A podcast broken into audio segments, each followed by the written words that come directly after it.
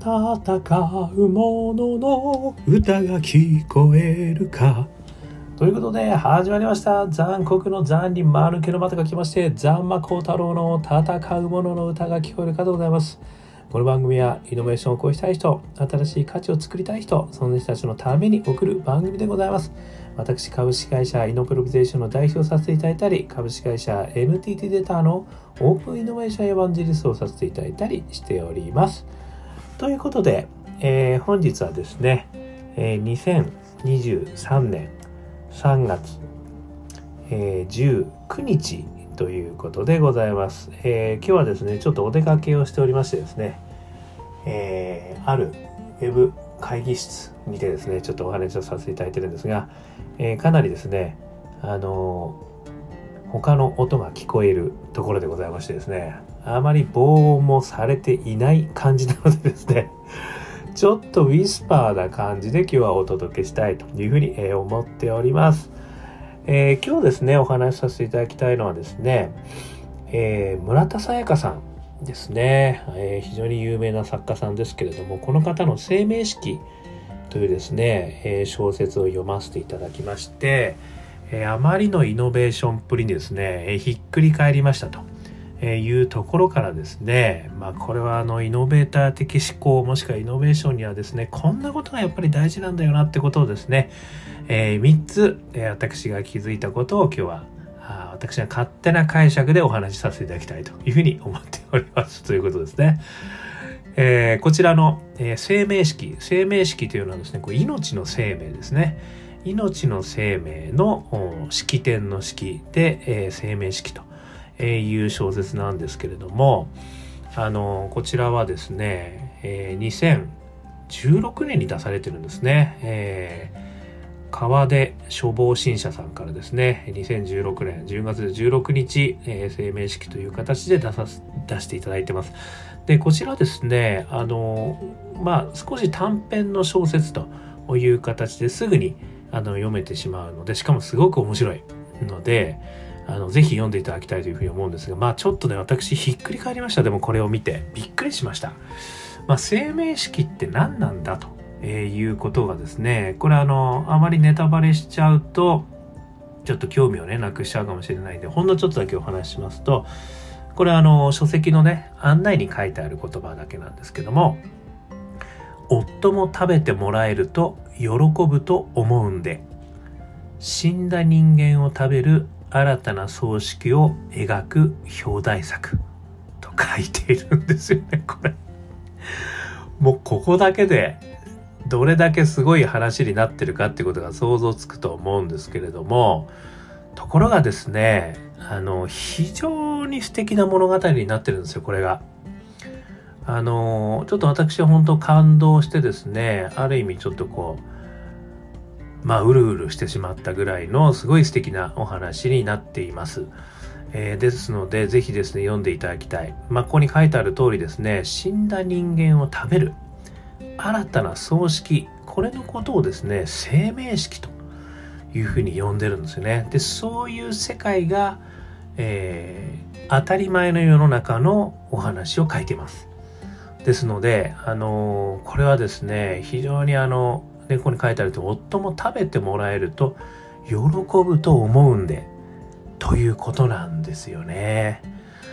でここからですね私がちょっと思った3つのことをですねちょっとご紹介させていただきたいというふうに思います。まあ、1つ目壊せないバイアスタブーはないということですよね。これ、まあ、死んだ人間を食べる新たな葬式ですからね皆さん。これはもうまさに現代の人間としては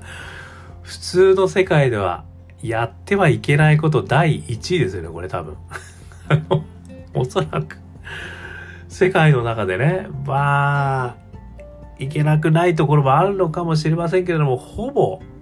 地球上の人間世界の中ではほぼこれやってはいけないタブー第1位じゃないかなと思うんですよね。で、それをですね、ひっくり返してるんですよね。これあの私がですねお話よくさせていただく逆転の発想っていうやつですよねあのある一つのこう物事に対して特徴点をね2つほど出してでその特徴点を逆側に振った対角線上に線を引いて物語を作ってみるということですね。これはあのある意味ねこのまあ死んだ人間を食べ食べると食べないっていうねまあ一つこれ逆転の発想ですよね。それとこの葬式ということの逆転の発想これが含まれてますよね。このがねやっぱり2つの逆転をですねこれは掛け合わせてるなって私は思ったということなんですよね。で普通はですねやっぱりこういったことは書いちゃいけない言っちゃいけない考えてもいけないみたいなねことになりがちですよね。ただですねさすが村田沙耶香さんのこのイノベーションっぷりというんですかねこれをですねあの描いているんですよね。ですからまず私ここで思ったのはあのやるかやらないかという話ではなくてですねやっていいかやって悪いかという話でもなくですね壊せないバイアスやタブーこういったものはですねやっぱりないんだとまもしくはですねそれに関して一旦考えてみることをやめてはいけないということだと思うんですよね。それこそですねやっぱり思考停止になってしまうしバイアスにやっぱり覆われてしまってる。色眼鏡の世界で見ている。ということになるので、ある意味ですね、やっぱりこれは壊せないバイアス、タブーはないと。いうふうにですね、まずはこう、一旦定義してみる。ということがですね、やっぱり一つ大事なのかなって思ったのが一つ目。それから二つ目ですね、壊してみることの勇気。これは怖いですよ、これ。まあ、壊してしまうとですね、もう二度と戻れないんじゃないかっていうね、そして壊すことによっていろんなところから批判を浴びるのではないかっていうことですよね。これ確実に批判浴びますよね、これね。ですから。こういうことは本当に言ってもいけないみたいなことになっちゃうんで、あの、確実にあるね、ところから批判を浴びましたとかっていうことがやっぱり出てくるんですよね。でも、やっぱりそれを恐れちゃいけないということだと思うんですよね。つまり、もちろんね、あの、犯罪をしてもいいとかそういうこと言ってるじゃないですか。ルールを破っていいということを言ってるわけではないんですよ。まずは壊してみる。で、それを、まずはこう考えてみることに関して言うと、これはですね、あの、やっぱり思考停止を防ぐためには必要なんではないかというふうに思うわけですね。で、それはすごく批判を浴びるかもしれない。でも、それにやっぱりこう打ち勝つだけの勇気っていうのが必要であると。まあ、何回も言いますけど、ルールを破っていいという話を言ってるわけじゃないですよ、これ。ね。この制度とかルール、今あるものを破っていいんだということを言ってるわけではないですね。あの、そういうことを考えてみる。で、壊したらどうなるんだろうということを考えてみる。ということがですね、やっぱりこれは勇気を持って、そして、この場合は言ってみるですよね。ということも、すごく大事なんじゃないか。っていうことをですね、まあ感じたという、これ2点目ですね。そして3つ目。これが一番大事なんですけれども、壊すことからの再構築を考えるっていうことですよね。つまりその、やっぱり壊しただけではですね、これはあの、単なるね、あの、まあ、愉快犯だったり、なんかね、あの、で、どうすんだと。壊すのはいいけども、この後どうすんだと。こう批判ばっかりしてる人とかっていうのはねこの壊すことばっかりこう言ってくるんだけれどもでもそこからどういう世界がそして生まれるんだというとこまでやっぱり言わないといけないっていうことですね。ですからこの壊すだけではダメだと。壊してみようっていうふうに言うだけ、壊してみるだけっていうだけじゃダメだと。さらにそこから壊した時に新たな再構築がした時にどんなことが生まれるのか、ここまでですね、やっぱりこれ考えを及ぼすっていうことがすごく大事なんだろうなっていうふうに思ったということだったんですよね。ですので1点目としてはね壊せないバイアスタブーっていうのはやっぱりないんだと。ね、ルールは破ってはダメですよ。でもやっぱりそれを考えてみるっていうことは大事。そして壊してみることの勇気。ね、それ壊してみたらこうなるんじゃないか。もしかしてこの考え方ってこうなんじゃないですかねって言ってみる。でもそれには批判が絶対に伴うんだけど、それをまずは言える勇気。これがやっぱり大事だということですよね。そして3つ目としては、ただ壊すだけじゃなくて、そこからの新たな世界、新たな価値観を作るという再構築。ここまでやっぱりやってですね、初めてその壊すことの意義もあの賛成してくれる人が出てくるんじゃないかっていうことですね。この3つをですね、実はこの生命式の中から私は感じたということだったんですよね。でこれですねその、まあ、この壊すというねことを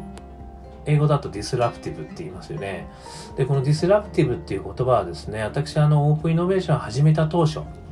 これ2013年ぐらいですけれども、この頃に結構ですね、出てきてたんですよね。これあの特にフィンテックみたいなこう文脈の中でですね、ディスラプティブなイノベーション、ね、これまでの金融世界を壊すんだみたいなね、そういったあのベンチャー企業はディスラプティブであるみたいな、で、ディスラプティブ対ディスラプティブでないものみたいな対立構造もですね、その頃はね、よく言われてたんですね。まあ最近ではね、チャット GPT、GPT-4、ね、この辺相当これディスラプティブイノベーション。いや、久しぶりに私破壊的なイノベーションだなっていう言葉聞きましたね。まあこれまでの価値を全部ひっくり返す可能性がある。ね、こういったことが出てきて、でもそれに対する不安もね、あの言われてますよね。ワクワクと不安。これ両方出てきてると思うんですけども、やっぱり時代時代に技術的なものとしてはですね、こういうのやっぱり出てくるんですよね。ただですね、この技術的なものっていうのは、こう目に見える形なので、みんなこれがね、しかも技術革新というのはまあ止められないとも言われてますから、ある意味ね、これが出てきた時に、じゃあどうするんだってみんな真剣に考え始めるわけですよね。じゃあどうするんだ？それディスラプティブされるまま待っているのかそれともディスラプティブ返しをするのかそれともディスラプティブなやつだと協調するのかみたいなことを真剣にもうもうまさにねこのチャット GPT なんてみんな今それ考えてますよね。もうそういう状況に陥るということなんですけれども実はねこの山田さやか 村田沙耶香さんのこの話っていうのは技術じゃないんですよね。だからある意味考え方のイノベーションなんですよね。で、この考え方のイノベーションっていうのがですね、私は結構やっぱり進めるのはすごく難しいなっていうふうに思うんですよね。で、これはある意味その世の中の制度とかルール、ね、こうもしくはね、風土、文化、まあ、いろんな観点に関するやっぱりこのバイアスを壊せるんだと。もしくはあディスラプティブすべきものもしかしたらもっと良くなる世界があるんじゃないかってことを言うっていうのはこれはなかなか大変だぞというふうに思うわけですよね。なぜならばそれは形がないからですよ今。でそれの形を新たにこう見せてガーンと出した時にうわこれすげえなってことになるということにはなるというふうに思うんですよね。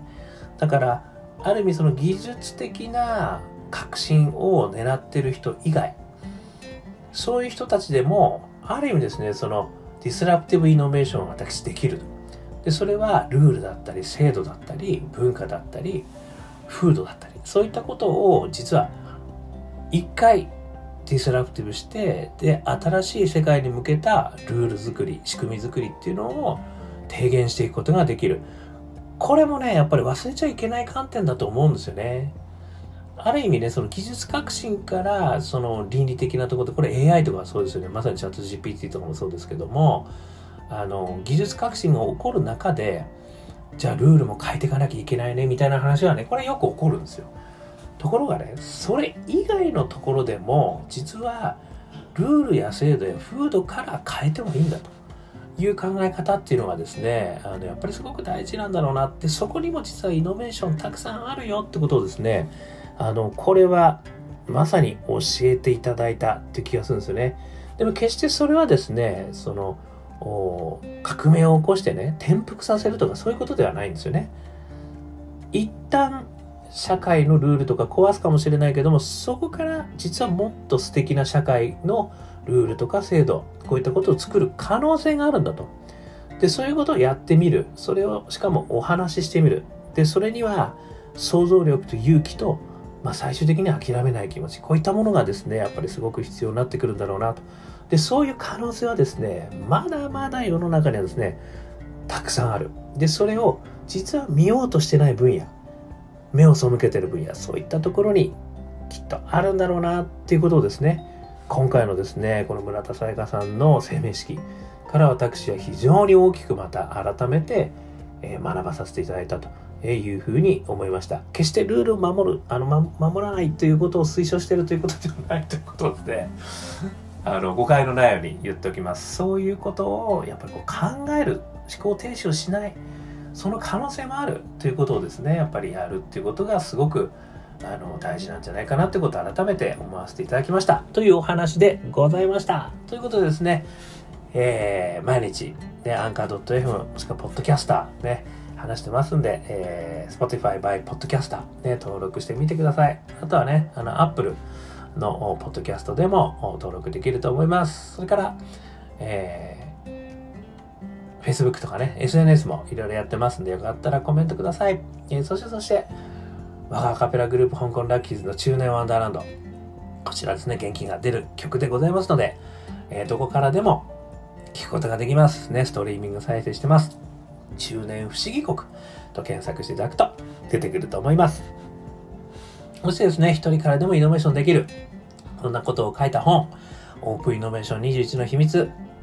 こちらもですね、えー、絶賛電子書籍、リアル書籍両方あります。えー、ぜひぜひ見てください。あ、ちょっと言い忘れましたけども、香港ラッキーズはですね、ニューアルバム、アジャーニー・オブ・ラッキー、これも出し、出したばかりですので、iTunes ですとかね、モーラ、こういったところでダウンロードしてみてください。えー、それからそれから、こんなことをお話してる私でございますけれども、